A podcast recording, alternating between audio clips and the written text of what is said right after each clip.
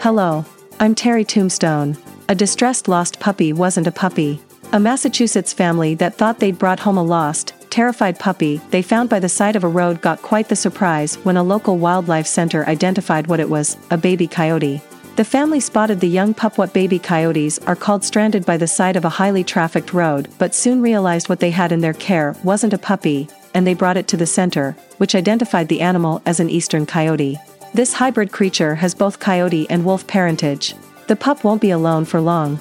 Another baby coyote found in Rhode Island will join it so they too can be raised together. For KDAZ Digital Broadcasting, I'm Terry Tombstone.